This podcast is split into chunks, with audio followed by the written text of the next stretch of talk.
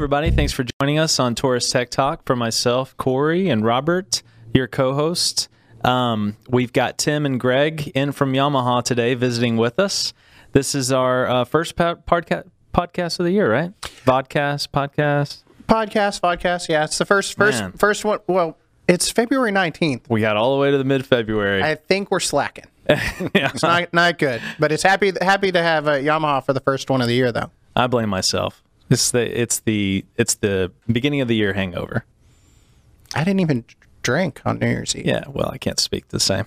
Um, so, so guys, thank you so much for coming in. We really appreciate it. Um, I've known I've known Tim for a very long time uh, since his days in in projects past, or I should say, employment past. Yes. Um, always a, a great mind in audio, and I've always uh, really loved to listen to the things that you had to say and the education you've given me. Um, so I appreciate that. No, thanks. Why don't you tell us a little bit about how you came to be in the industry and, and how you um, got to Yamaha? Yeah, again, thanks for having us. First, I'd like to say, based on the content of the coffee, it is a podcast, not a vodcast. Okay, So, uh, got it. but thanks for having us here. Yeah, um, gosh, I I started back. I grew up in California, and uh, in high school and just out of high school, I worked at a, a high-end stereo shop uh, in, in Silicon Valley. So, as you know, being at one of the best stereo shops in Silicon Valley, you meet a lot of dignitaries, some very interesting people, and get to work on some very, very interesting projects. Uh, this was back in the early '80s. I remember putting in the first cell phones. They were car phones before they were mobile cell phones and alarms and learned a lot. We did pro audio and again, got to meet some very fascinating dignitaries. But fast forward, I'm a, a IT engineer. I'm working uh, in, in the industry. I'm Cisco engineer and I'm working on Ethernet networks. And I did some consulting for a company called NetStreams in Austin.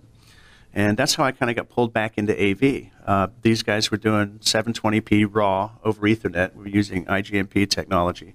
It's kind of pre Crestron DM days.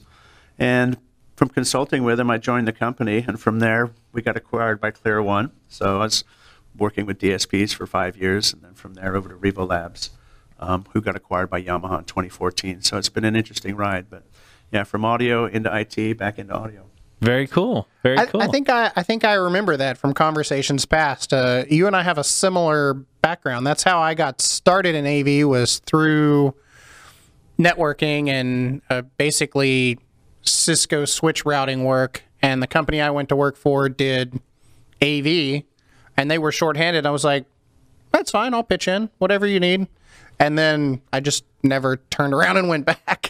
I envision um, I envision Tim holding a big stereo on your shoulder. Did you ever do that? No, I never had the. Uh, Come on, man. You didn't do the on boom box? No, no. But um, I was the kid in the in the car stereo contest with the head muffs on, you know, cranking four thousand watts, trying to destroy my hearing. Good, so. But no, I'm sure no, we've all done a little bit of that. no, no boom box. I was the romantic holding my boombox outside my garage. Nice. Say anything. That's a say anything reference. I love it. So so hold on, car audio. What was your? How long ago was that? Gosh, this was in the early '80s. We were doing. Uh, I actually put in the very first CD player for a car. It was the Alpine 5900, and it didn't. Alpine. I haven't heard that name in a minute. Didn't even have a radio in it. It was just a CD player. And What I are you, remember- ninety? no kidding. I remember putting this thing in, and uh, we test drove the car, and it skipped over the first speed bump poorly, badly. It was just horrendous, but yeah, it was uh, it was fun. We used to do a lot of high end stuff. I actually did Steve Wozniak's car one time. Okay, That's cool. Did he? Did he, he, he? Let's see. Mid to early '80s. He probably didn't have the Wozniak dollar bills yet, did he? Did he pay you in Wozniak money? He did not pay me in Woz money, no, but uh, it was a Jaguar uh, XJ12, and we used to hide. We used to do like I'm sorry. Cuss, yeah. it's actually a neat car, but we used to do, you know, up to 10, 12 speakers all hidden in the car. We used to do leather perforations and all sorts of custom stuff. And uh, in his car, I got permission from my boss to do an Apple logo to hide the tweeters behind instead of just a round pattern. And this is pre-internet, so I didn't have an Apple logo. I couldn't Google an Apple logo. I actually went to a computer store up the street and, and got somebody to tear a ear off of one of the boxes that had an Apple logo on it. Took that back to the shop, and to this day, I still have a little uh, a little vinyl template that I made that for. That's And incredible. He loved it. He showed up and saw it, and he was he was pretty jazzed with it. So 4,000 watts. What was your go-to subwoofer back then? Oh, we had so many. Um, Was Sundown around then? used to do Seos 13s. I mean, just you name it. Um, probably my favorite sounding subwoofers were ADSs, a German speaker company. Okay. We used to do an array of ADS 10s. I, I like 10s. They're pretty tight, not too Yeah. tubby and loose. And it was a lot of fun. Um, yeah, it was a great experience. I got to do pro audio as well. And one of the neat things back then was uh, building your own crossovers, you know, second and third order crossovers, you know, 12 dB slope, 18 dB slope per octave. Doing all of that work back then and the basics of audio, you know, tweeter placement, woofers, making crossovers, uh, doing a, um, analysis of the, we used to actually put a microphone in where the driver was. And what was that? Audio, I can't remember the name of the company, but would, would flatten it, EQ the car based on the sitting position, much like Yamaha does now with their home surround sound systems. But yeah, it was a great, uh, great background, great introduction for everything that's come after that. Uh, all the way from you know, mounting speakers, learning how to hide speakers, making grill cloths, acoustic panels. Everything I learned back right after high school really paid dividends later on when I got back into the industry. You reminded me of like um, when I was a kid, we had we had one buddy that had the CD player, uh, the you know the portable Walkman. I think it was Walkman uh, that had the tape. Yeah. Uh, you know, auxiliary piece because none of us could afford the CD player like Wozniak. Um, and uh, man, it was skip every time. And then they came out with one that had anti-skip on it, and you know, we we put, took a piece of double-sided Velcro and like velcroed it to the to to the console. Yeah, that's all I was thinking about when you were talking about skipping on the. Yeah, it's amazing how far we've come with uh, music. I mean, it used to be audiophile, quality over quantity.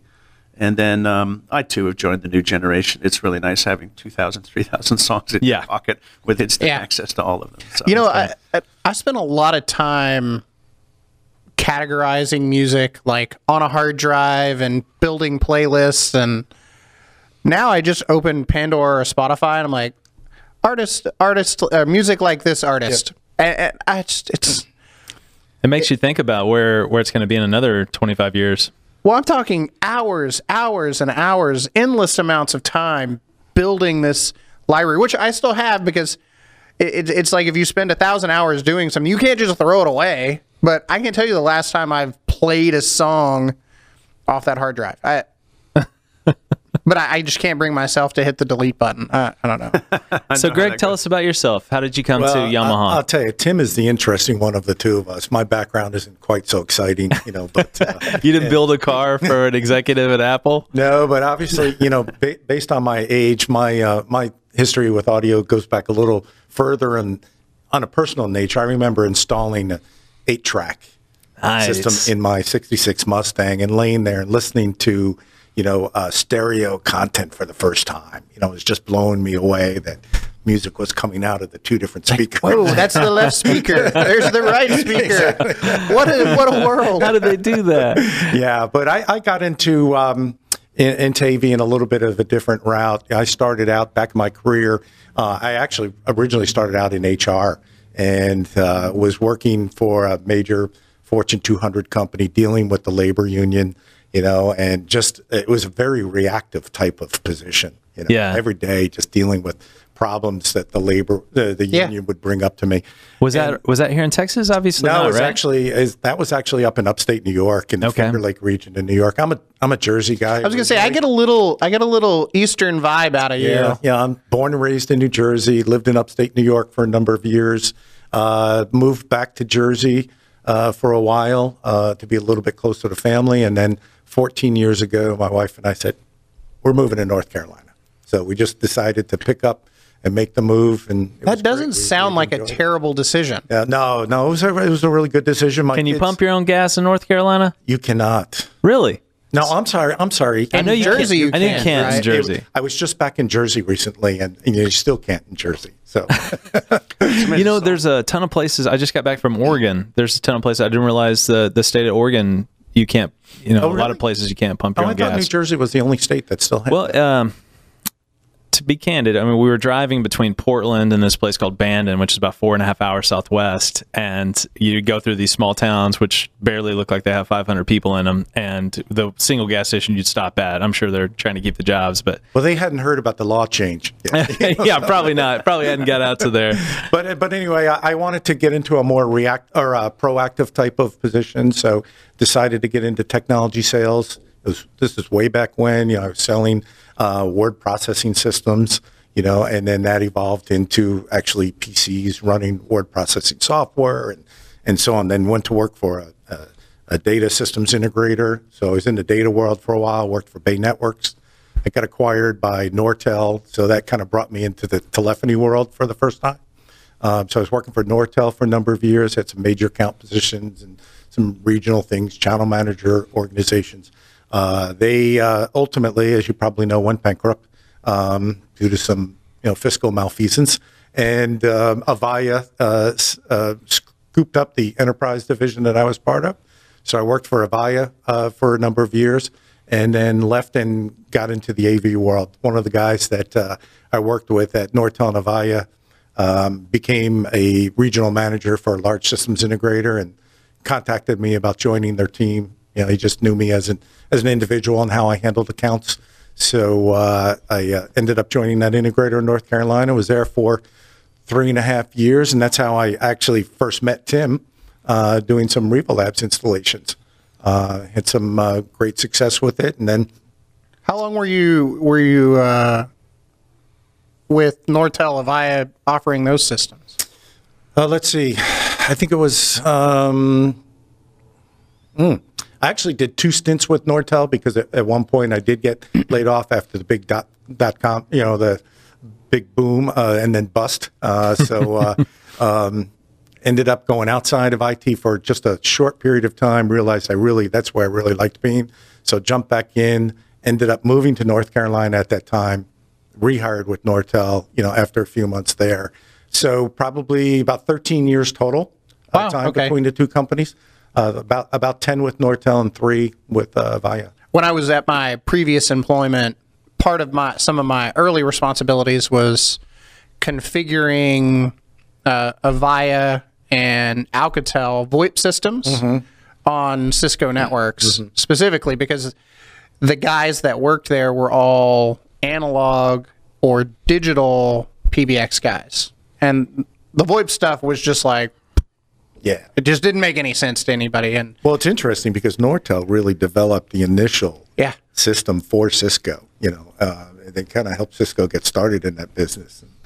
and sorta then I'm sure there's dozens of companies that have the similar claim, and Cisco just scoops them up. They also they also had a partnership with Microsoft that went very much decidedly in Microsoft's favor, and so pretty much created uh, that voice technology. For That that sounds to me like a uh, small fish, big pond problem. yeah, some real some real bad management mistakes were made.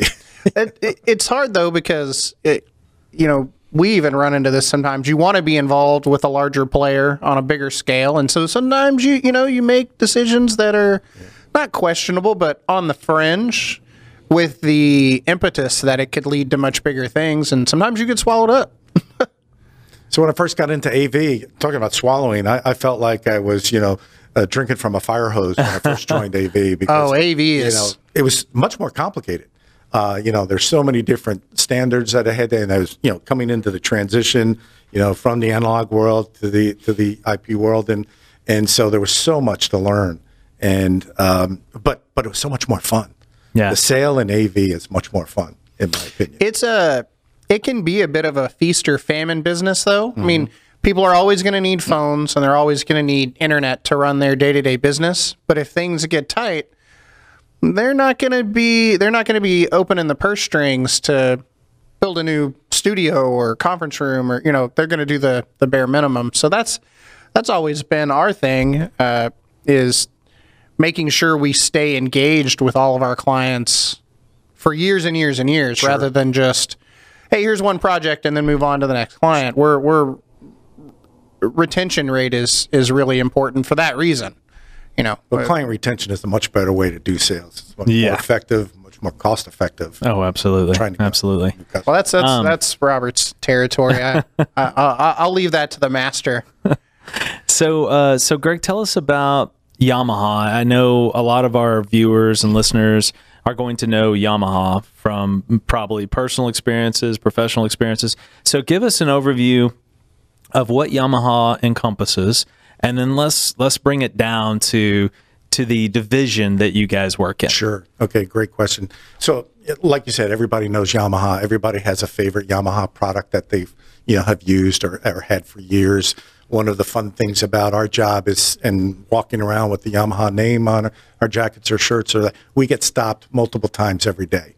People want to talk about their motorcycle or their drum set, their guitar. That's the first thing that came to mind was uh, was uh, Motorcycle? motorcycles. yeah, what their wave runner, their boat engine, you know, their, wha- whatever. I mean, Yamaha has created so many products and, and dominates in a lot of areas that uh, it's kind of funny because I'll get stopped all the time and then they want to start talking. I'm like, yeah, yeah, yeah. You don't want to talk about my products. I'll, I'll bore you. you know. but the funny thing is, is on the plane on the way down here, I sold a YVC 200 to the woman who was sitting next to me. So That's she, cool. She is a ghostwriter for athletes. Oh, and okay. has worked with a lot of athletes in the Dallas market, and uh, she just fell in love with with the product. She said, "I'm buying it as soon as we get off the plane." Yeah. so it's kind of It sounds like a perfect fit for, for the portability. Yeah. That's Well, it wasn't a boring conversation then, apparently. No, no, not at Uh, all. then, then Greg's a true salesman. so we're we're we're part of uh, the music division. Basically, there's two major components: the Yamaha corporate. You know, if you got you've got your motor uh, sports division and then your music division.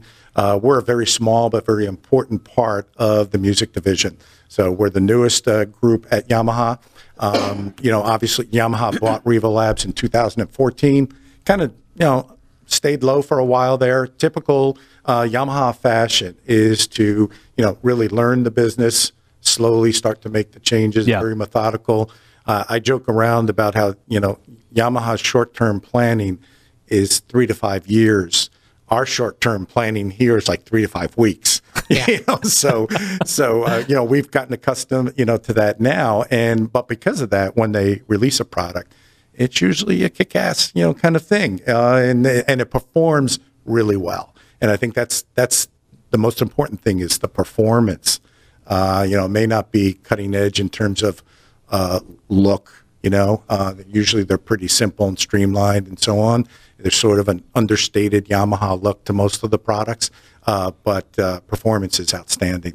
And so I think that at the end of the day, that's what really counts. Yeah, I've always felt the same. I I can't tell you how many times as an integrator, you know, someone as a manufacturer wants to rush to market with a product because they're seeing that maybe that market is expanding and it's really really hot and they want to just rush and make that money and at the detriment of what? You know, us as an integrator are putting the name behind it and we're going to install it or configure it or whatever. And we want that product to be tried and true. So it makes me feel really great to to know that a Yamaha product is going through that that R and D process, going through all of that before it gets put out into the fields because it makes a big difference. Well, in, in full candor, I mean, you know, we know those that have been in the industry for a while. Uh, Revo Labs had some great products. They they introduced wireless, you know, microphones for conferencing, um, and and had some real success. But then rushed a second generation product out to market, and in some cases, we still have that black eye. You know, we're we're hardly the only company that's ever had, you know, um, expanding battery issues. You know, sure. I mean, there was a time where you couldn't get on an airplane if you had a Samsung Galaxy in your pocket. that wasn't right? too long I- ago. that wasn't that long ago. But you know, mm, there are some other companies that had panels coming off the walls and things like that. But you know, it's um, Revo Labs was a very small company and did not really handle it well. Didn't have 1.5 billion dollars or whatever to buy back that mistake, right? Like Samsung. So um, you know, we paid the price. And one of the things, one of the very smart things that Yamaha uh, and Revo Labs did together was we took our third generation product, Executive Elite Wireless Mics, and gave it to Yamaha engineers to improve upon it. So the firmware improvements that have been made have been outstanding, and you know it's just rock solid now. So that that kind of just not to highlight that product, but goes back to Yamaha's you know way of doing business and their their uh, emphasis on quality control. There's four gates of quality control that a product has to go through. And so sometimes you're waiting for it to come out. And like, well, we- we haven't passed gate four yet, you know, or waiting for that sign off. So uh, I, I will say, from an integrator perspective, it, and me being more on the engineering side, having a product that comes from a trusted name that doesn't quite meet the mark or you spend a bunch of time doing manufacturer R&D at a customer job site is the worst thing that can happen. I mean, it's one thing if we buy it, right, and it doesn't work for us, or we test it and we find a few pitfalls or some misleading white paper documentation. Uh, and, and that is a really big challenge that a couple years ago we just simply decided we're unwilling to offer any prob- product to a customer that we haven't brought in house and tested on our own. Basically, compared what the data sheets say versus what it actually does and how it behaves as best as we're capable of testing it. And a lot of times it'll perform all of the functions, but maybe it's a little different, right? It, it, it it's it's adhering to the standards, but it's you know maybe this is a little delayed or this takes a little longer or this was an unexpected result. And and uh, for us it just allows us to have that confidence when we take that product into a customer. Doing r&d Absolutely. at a job site is gosh the worst thing because we commission a system and we we turn it up and we train on it and then we leave. And then the customer calls and goes hey did you know it doesn't do this or it does that or this sounds terrible and we go back and forth with the manufacturer and the customer until we either replace it or resolve it and We've all been there. so yeah I, i'm Such a happy to hear unique that story. yeah We could Even just Tim do- with his car CD players. yes. we could just sit here and do war stories for a few hours, right? yeah. So, it, but it's it's good to hear that Yamaha has continued to kind of carry that thought process into the UC division and continue to improve Right. the Revo products because, um, and not to bash on Revo, but we had a lot of trouble with the early Revo products when we picked them up as a Yeah. as a manufacturer before they were scooped up by by Yamaha, and it kind of became a product that was on our on our blacklist and um, kind of hearing what you're saying, uh, it, it may be worth a, a revisit on our part. Absolutely. But we've had a lot of people change their minds now with uh, with the latest generation of the products, and we're uh, Yamaha is not redoing all of the Revo products right now. The Revo products are a product line underneath the Yamaha name brand, but all new solutions are, are going to be Yamaha. In fact, the engineering uh, really has been moved to Hamamatsu, Japan, Okay. at Yamaha's corporate uh, headquarters and their innovation lab. Tim can tell you some great stuff about that because he actually got to go to Japan last year.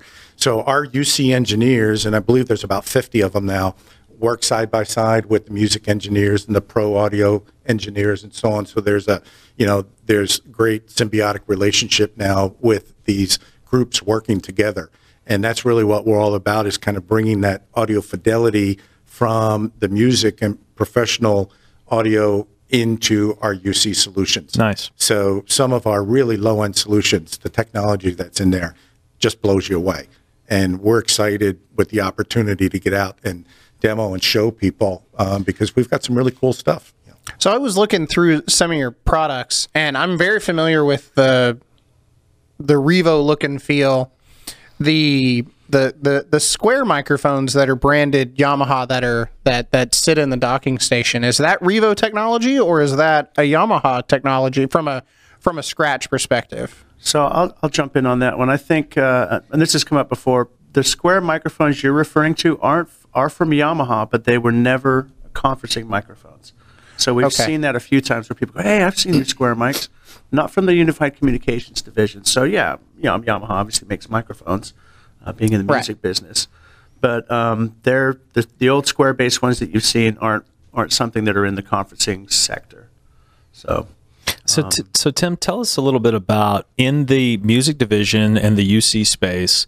Uh, why don't you give us some highlights on some of the styles of products that Yamaha offers? And what we'll do for our viewers is we'll uh, we'll put up some some images and some links to some of these some of these categories.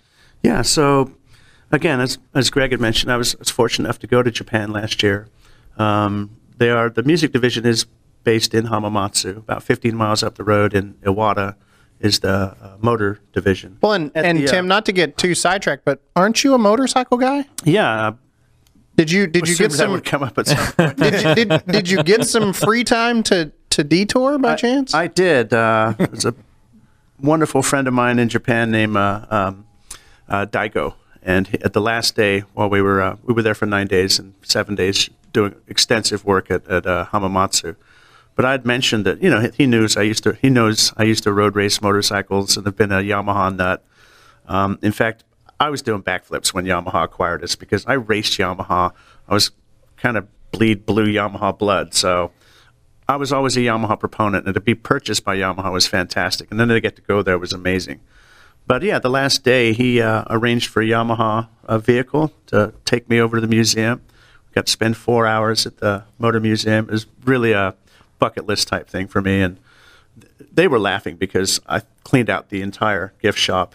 And I was leaving with a box. I, I was going to say a new suitcase This or a size, box you got to ship home. um, they, they were just laughing. I, I bought up the entire gift shop, and it wasn't until I got out in the parking lot with this massive box that I realized, hey, I got to get on a bullet train and I got to fly home with this stuff. And I've already got a suitcase and a backpack, and how am I going to do this? But You were too too excited, like a kid in a candy store. yeah, too excited. But back to the question. Yeah, we uh, got to go to Yamaha's new technology center. It's a millions and millions of dollars facility right next to the old headquarters. And housed within it is also their Innovation Road Museum, and where they showcase products from every every division, including ours. It's pretty nice to see our YVC 300 and 1000 series up on the wall. But they have, as Greg mentioned, the largest sound chamber in the world is at this facility.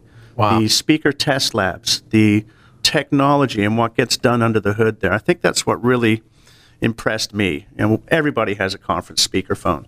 The technology under the hood of ours and why our sound better really became evident to me on that trip because of the collaboration between all of the engineers from the music department.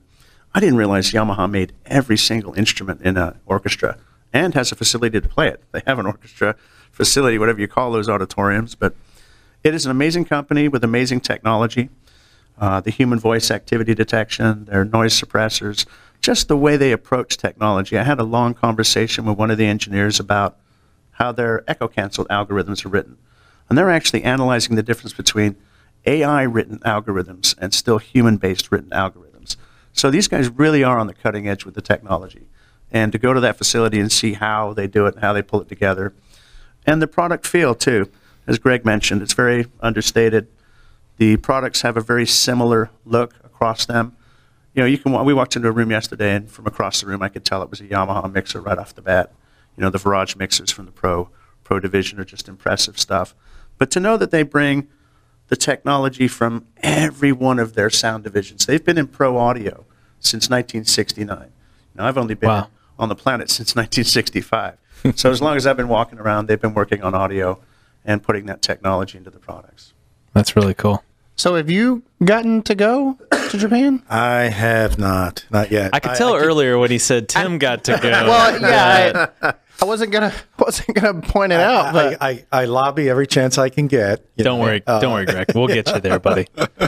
Yeah, you should have seen the look on Greg's face when they said I might get to go back again. He was like, I haven't been once. so, yeah, it's an amazing company. But, Really what- is. but what's kind of neat, you know, we're talking about we're part of the music division, but also how um, Yamaha dominates the marketplace in Japan. You know, we're really unknown still here in the U.S., but in in Japan, you know, we have all our own switches and routers. We outsell the competition in there.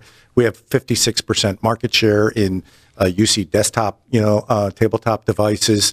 Um, Yamaha's been making speakerphones since 2006, uh, which people aren't aware of, you know. So it's Yeah. it, we're we're sort of this real great unknown secret uh, in the U.S. So that's our job is to do the to get the word out. for it, and, and this is a wonderful opportunity to Absolutely, do that. So- absolutely. yeah, I didn't realize as well. Um, did you know Yamaha's the largest investor in uh, Audinate in Dante technology? I had no idea. I didn't know that. Yeah. I knew that they used Dante as a primary audio transport for digital audio, but I didn't know that Yeah, they we're were. the largest investor in Audinate. So That's Yamaha cool. really is a, is a, a front runner with Dante technology, and it, it, it's used across all of our platforms now. And we're we're seeing it more in the UC space as well for pretty much all the Yamaha products. so. Man, I just feel kind of kind of dumb. I We've had topics specifically over Dante, and, and no one's ever mentioned that, so that's pretty neat. No, yeah, I don't know.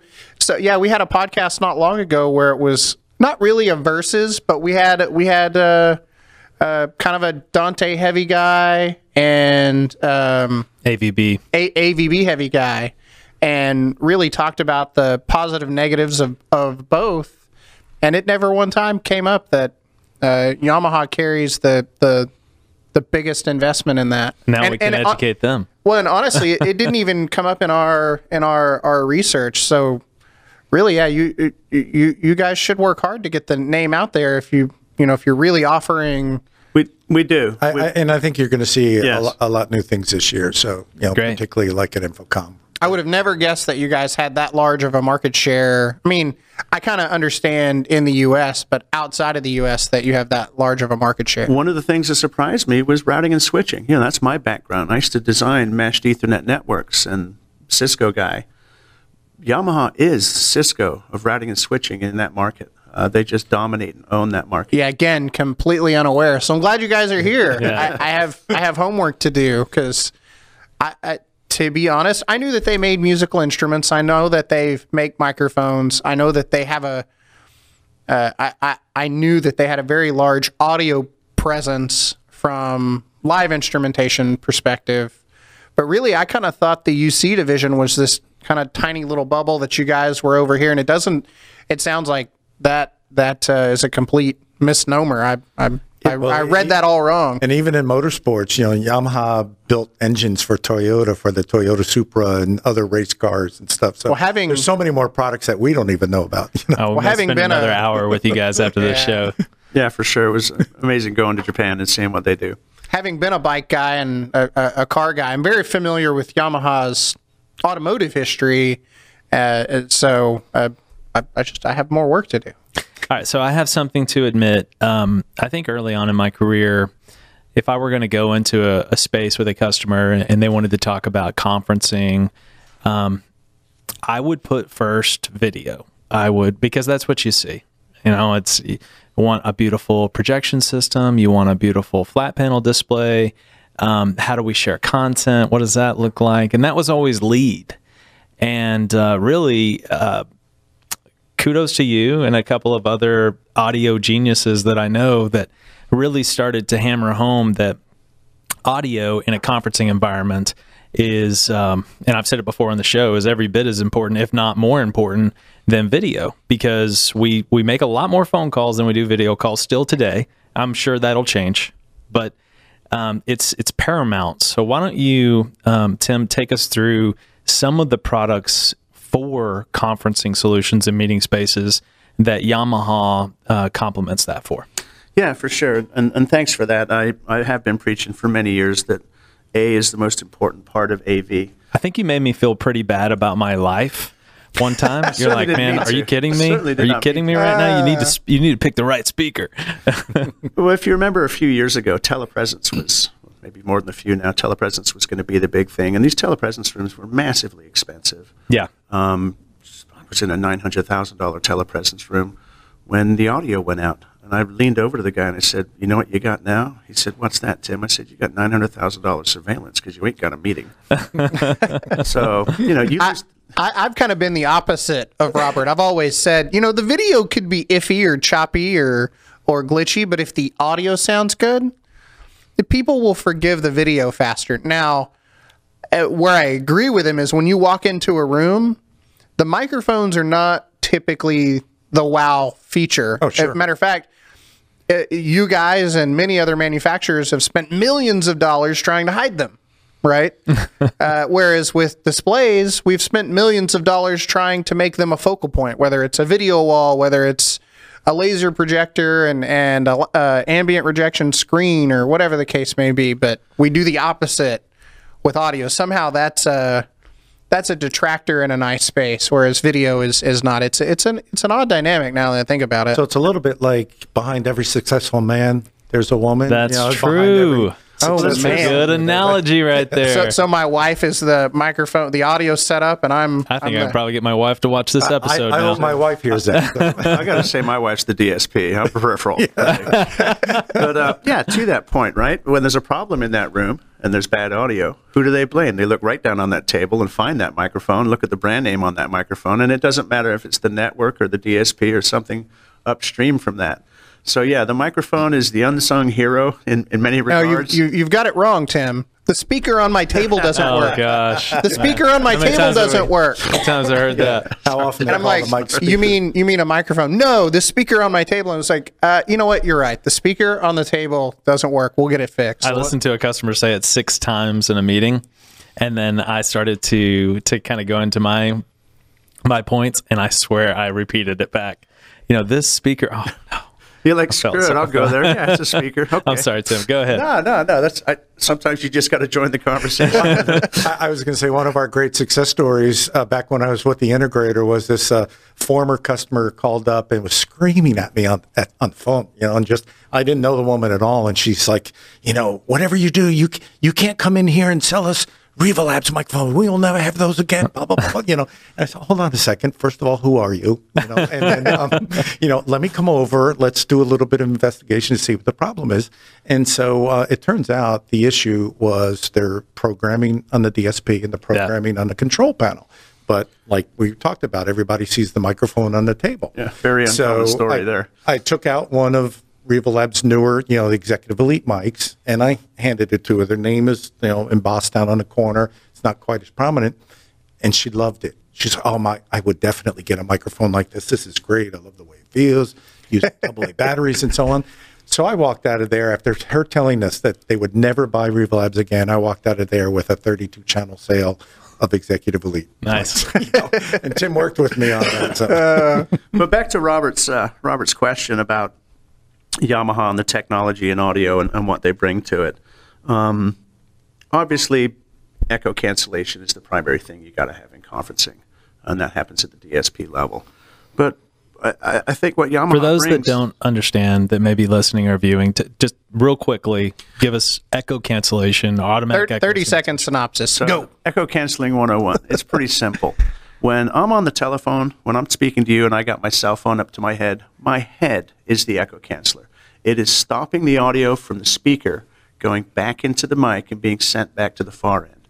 When you're in a conferencing environment, you have speakers in the ceiling and microphones on the table. You have to, when Sally says hello in Chicago and it comes out the speaker, I hear it, but so does my mic, and it gets sent back to Sally. So that's what echo cancellation is, stopping that return path.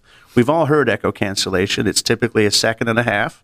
It's different from uh, uh, uh, network uh, delay. acoustic echo is about a second and a half. So when you go, hi, Bob, hi, Bob, you hear yourself back, that's classic acoustic echo. And the interesting thing about it is it's always the other person's equipment. if, I'm in, if I'm in Chicago and I'm talking to New York and I hear my name back at myself, it's New York's equipment that's bad, not mine. Yeah. So it's the far end that has to cancel. Why are you passing the buck, Tim? Hey, hey, hey. That's good why, why, education. why are you Thank passing Tim. the buck? It, it's always been interesting to say that. Oh, I hear myself back. I'm, well, it's not our problem, is it? you know, my other favorite one too is when people go, "Your microphone's not working." All I get is feedback. I'm like, well, if you got feedback, it's certainly working. It's working, working too well, unfortunately. But uh, yeah, so back to the, the Yamaha technology. Uh, what we're seeing now in the conferencing space is a slight change from what we've seen in the past. We're seeing glass conference rooms, open work collaboration spaces. These these are presenting a whole new set of challenges on the technology side, and where Yamaha has been really positioned well to deal with that. Um, we have human voice activity detection. We're able to noise filter in the human speech range where most people filter around it because they can't really differentiate speech. We have such advanced algorithms that we can actually not just see speech because of the range it's in, but the patterns themselves. So now we can filter through that range as well. So our noise suppression is better. We have on most of our conference products de-reverberation, which is critical in these glass conference rooms. Again, it's been interesting to see uh, the change in the industry over the last 10 years from well-designed conference rooms with acoustic panels, carpeted floors. The materials have been thought through well, and it's an acoustically uh, a good environment. Well, you, you you bring that up, and then you look at the space we're in, Yes, I and we was- have we have we have glass. I mean, not everybody can tell, Seventy-five percent glass. seventy-five percent glass. I noticed you put And- the blinds down, though. well, that's more for lighting than it is for for acoustics. Same with you guys, right? So this is where people are going. There's less consideration on the acoustic properties of the room, which puts a greater demand on the technology to be able to deal with those challenging environments.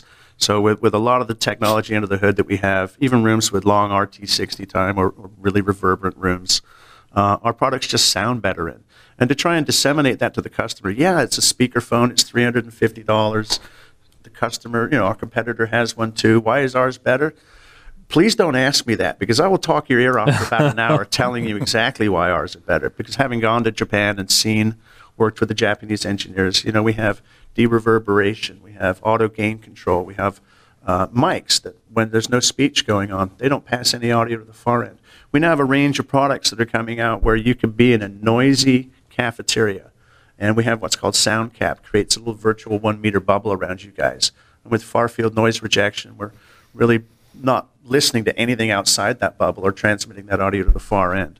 So as these rooms and environments change in today's business, um, you need really good advanced technology under the hood. Anyone can make an okay microphone element. Most people can make a decent speaker. It's the processing between those two that really makes the difference in the products. So have we reached the limitation on traditional microphone element constructions? I mean, are, are we 100% dealing with the transport and the DSP at this point to improve that? Yeah, I think the, the key thing is you need to have more than one mic. So if you can have an array of mics, then there's a lot more you can do. You can look at the time arrival of sounds and, and, and look at what's going on between the mics. We can actually calculate the size of the room from one of our $350 conference phones. Every one of our products is constantly adjusting the equalization as well. For example, our, our YVC 1000. Uh, this thing's phenomenal. Kind of an unsung hero in our lineup. It's the number one selling UC solution in Japan. And another conversation, by the way, Japan skipped SIP. They never even went to SIP.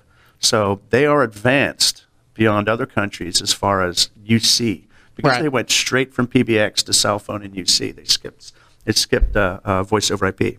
That that part number is a very Yamaha part number, by the way. The YVC 1000. Yeah, I mean, it could easily be a four wheeler or a motorcycle. our, our, our nomenclature is kind of kind of basic. When we when we expanded the YAI one, which is the Yamaha all-in-one, uh, okay. when we expanded that, we called it the XL, the extra large. So again, not a lot of creativity on the on the naming front, but a I- lot of I- Or, or it I is think it's very, very creative. creative, Depends on how you want to look at it. It's descriptive and I appreciate the the the simplicity personally. Yeah, but the again, not not a lot of uh, uh, flair in the names, but a lot of flair under the hood. That YVC 1000, for example, um, it's really it really works well if you're moving the mics around the room. Suppose you have a horseshoe arrangement one day, you'll lay the mics out. Well, by the time I'm going to get my coffee, I hit the tuning fork button, and it analyzes the room, plays noise through the speakers or the external speakers, and tweaks itself. I actually have a graph where I show this is the the, the, anal- the analyzation of the room. This is the graph. This is the filter it applied, and this is the new curve based on the filter. And all of this is happening under the hood. So back to that point, the A and AV, what, what we can do in audio now to really uh, perfect that far end sound is amazing and really enhances the meeting. You can have the best 4K display in the world, but if you've got bad audio or unsynced audio, it sticks it sticks out big time like a sore thumb. There's a really great white paper we have that goes through all of the testing and analysis that Tim's talking about. So it has all the graphs and the charts, and it's pretty impressive when you actually read through it. So- I don't Very cool. understand any of it. But, you know, Not not to get not to get too sidetracked. eh, I know that these guys know. Oh, quiz time. Quiz time. The logo, the Yamaha logo. Do you know what that is? All right, let me. Take I mean, a I'm pointing this. I'll, I'll I'll put it up on the screen later, but. Let me take my best salesperson stab at it. if you don't already know, it you'll get it wrong. like the North Star. always true. He, he actually told you the answer. Did he really? Just a second ago. Mm-hmm. Did he? Did you? Did He, he Yeah. used. You absolutely did. About the YVC 1000, you said you just pressed the. press the tuning fork? Yeah. So, So that's a tuning fork. it's three tuning forks laid over each other. So I'm going to quiz you now. Uh, Oh, sorry, we'll take this the other way. That's right. So, So everybody knows out there, the Yamaha logo is three, tuning forks inside of a circle, and it's the same yo- Really logo creative. they've used for motorsports, for audio, and everything, as far as I know, right? Here's where No? wrong. Here's where wrong. I'll shoot you a link. But when I was standing Okay. outside the Motor Museum, or excuse me, the uh, uh, Technology Road Museum, they had the history of the logo, and there's been about I'm going to say about 20 iterations of the Yamaha logo. The tuning forks was not original. That's right. What is interesting to me, though, yes, it is a tuning fork. Yamaha started as a music company. Um, there's actually two major differences between the Yamaha logo for sound and the Ya- Yamaha logo for motors. The tuning forks on the sound don't touch the external circle. The tuning forks on the motorcycle overlap the external circle. So when I was getting my Yamaha motorcycle tattoo, I had to be really careful that I got the right one. Uh, also, if you Did you give the whole like? Did you give him like a twenty minute spill to the artist? Like, I hey was man, like- this, we got to get this right. I'd have been the guy with the wrong. I'd have been the guy with the wrong tattoo. right? I'm you just. cannot mess this up. All right, so so Greg, And there's Okay. another, there's What's another- our logo? Another differentiation, though. what what's our logo? So, That's Taurus the bull. Oh yeah, yeah. but what is what is this specifically? You you, you got the premise correct. Oh, man. oh I see a it's- nose ring it's in the there. Nose ring. It's the nose with the nose ring. You got it. All right, so That's uh, great. another embarrassing fact. I thought for at least a year when I first started here, which was a long time ago, that that was like an alien. I had no idea that that was. Now you're you are a Taurus symbol. You're you're born in May, I, right? I'm well. Okay, so I'm like one day off. I'm an adopted Taurus, but technically I'm a Gemini. Okay, so you see, I never think Taurus. I'm I'm on like a Virgo or something. So Well, but the Taurus symbol doesn't have a ring. I'm trying to make an excuse though. for not knowing what the logo is. To me, it always looked like big giant floppy ears. Like Oh gosh, I'm And- sure our ownership's gonna love that. You have the bull You know, here. on the front of the we are in Texas. That would have been a longhorn for sure. absolutely, absolutely. Yeah. So I'm the, sorry, we the got- other the other real quick difference in it is that in the Oh yeah, I motorsport, forgot to finish on the M. the, The, M. the M in use in the music goes all the way down to the bottom. In the motorsports, the M, the middle part of the M, truncates midway. Oh wow, So yeah. these- Okay, I've got some big deal. To I've got some. No, it I've, sounds like it. I've got some googling to do because now I'm gonna. I, I, I, I felt like I was blowing people's mind knowing that it was tuning forks and You know what else is we have to make sure that when we when we post the cast that we're use using the the, right correct logo. Don't oh, put the motor one up there. I'm glad it came up. And what's funny is I, I, I ride motorcycles on track days with my son, and I got a lot of friends uh, in the industry that ride. And um, when I first started showing up at the track with my Yamaha music jacket on and all my hat and all my stuff, nobody got it. And then one or two people would come up and go, "That's not motors, that's music." And I'm like, "Man, that's pretty good." Now uh, uh, it is really widely known in the motorcycling community. If you have, I mean, they look at me now like I'm a poser if I show up with my Yamaha music shirt on at a motorcycle event. They're, well, that's not motorcycle related. so, yeah, it's a big distinction between the two, and it's a very little distinction in the logo. What's the? Uh, sorry, Robert. The speakerphone you sold to the lady on the airplane. What's the part number for that? What? what Oh, that's that's the the YVC 200. The which, YVC is- which is kind of like our entry level product.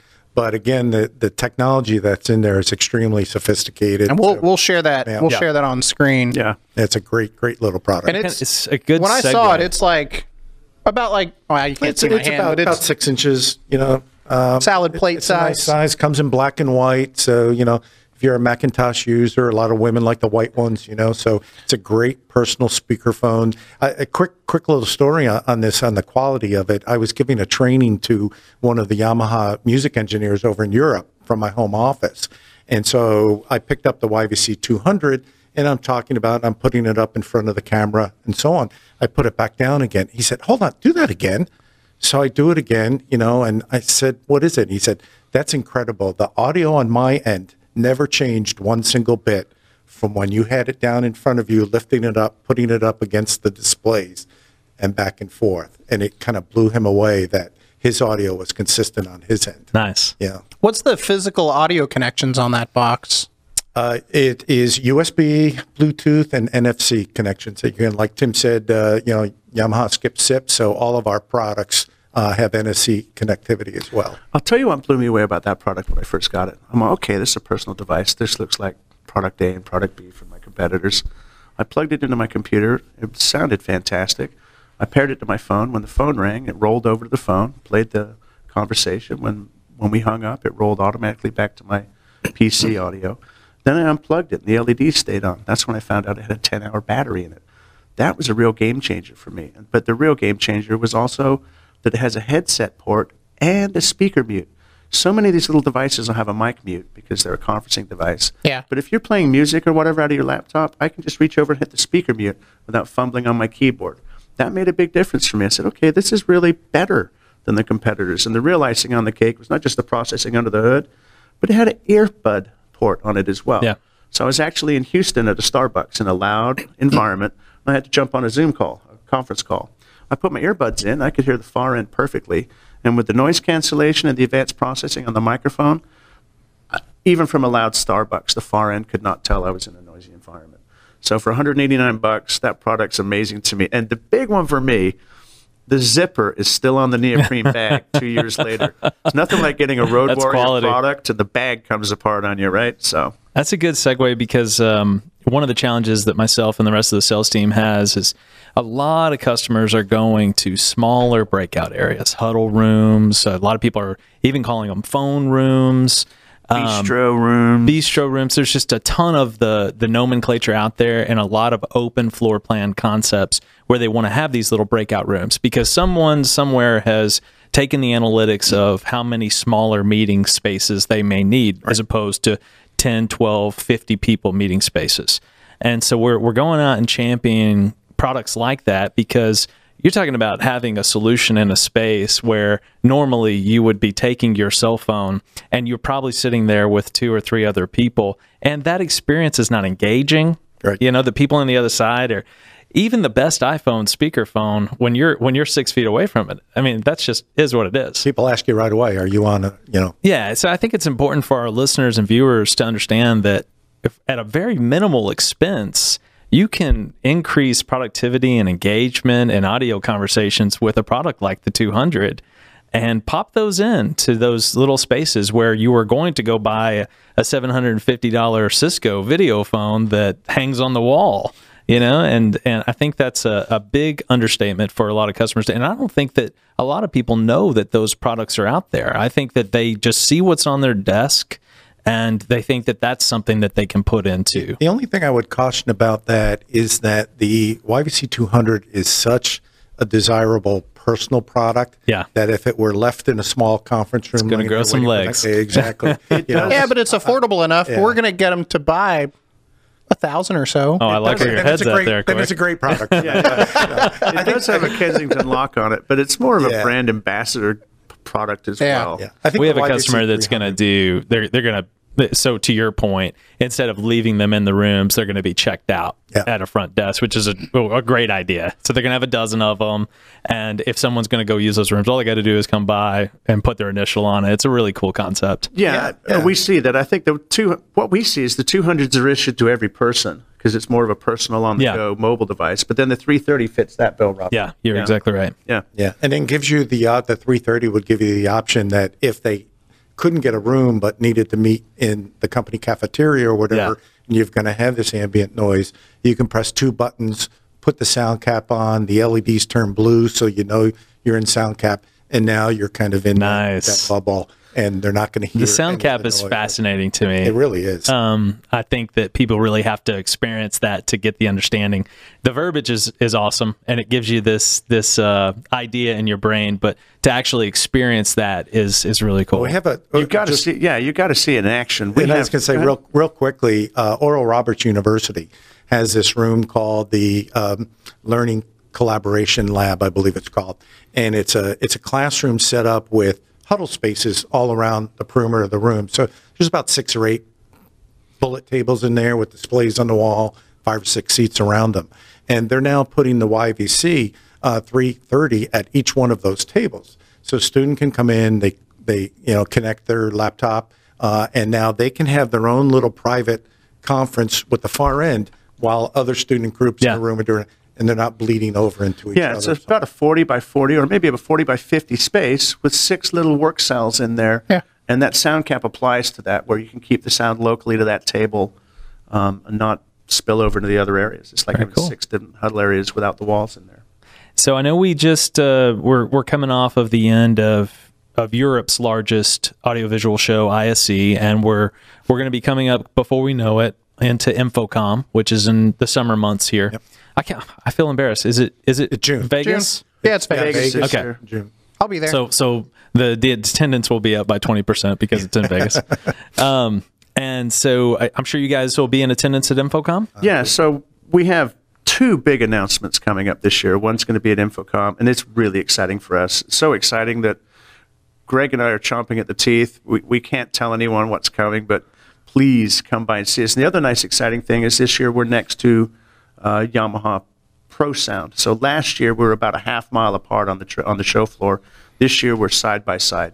So it's one visit to come see Yamaha. You So get to see the Pro. do you know where you're at yet? well. Are you going to be main floor or are you going to Oh be? man, we should have come Yeah, should have been with that. prepared. Oh, that's that. okay. okay. What we'll do is I we'll put up in the at audio the section. we'll put up the information Oh yeah, that, about that would the make sense. we'll put up the booth number and information at the at the end of the show so that way our viewers and listeners can can go there and make sure that they know where to find you guys. Yeah, yeah we'll put that up. I know we're in a good location with all the usual suspects, with the Well, usual and- players.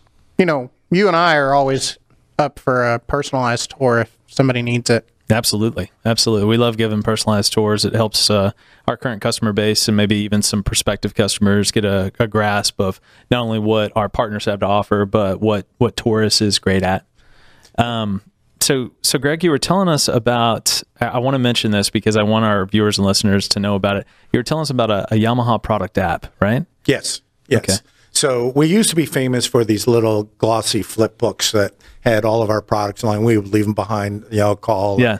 Almost like a calling card. And we used to joke around about they made great coffee coasters because of the laminated sheets. If you spilled your coffee, you didn't have to worry about it. Well, with all the changes in the technology, those books became outdated really quickly.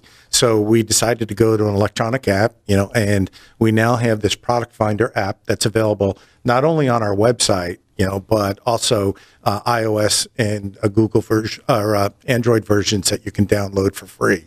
So we've got them on our phones, our iPads, Excellent. our Androids, and everything. And Sounds it makes pretty it very handy. easy to search for a product based on uh, the type of room or type of product, the you know categories that you need, wireless mics, Bluetooth, things like that. Nice. Well, and we'll we'll share those links on screen later too, so that everybody can get access to those. Yep. And to that point, if you'd like more information on Yamaha and the music division, and particularly UC, uh, we'll have that information below. Um, so please visit them.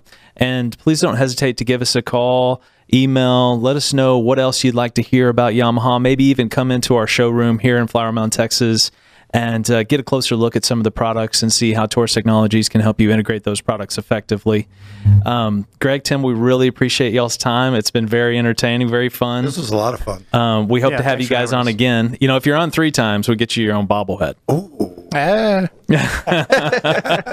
I like how both of you simultaneously go. do you do you know what kind of cred I would get with my son if I came home with my own bubble? Oh well, so yeah, now now we may have to just make it two visits. we can work it out.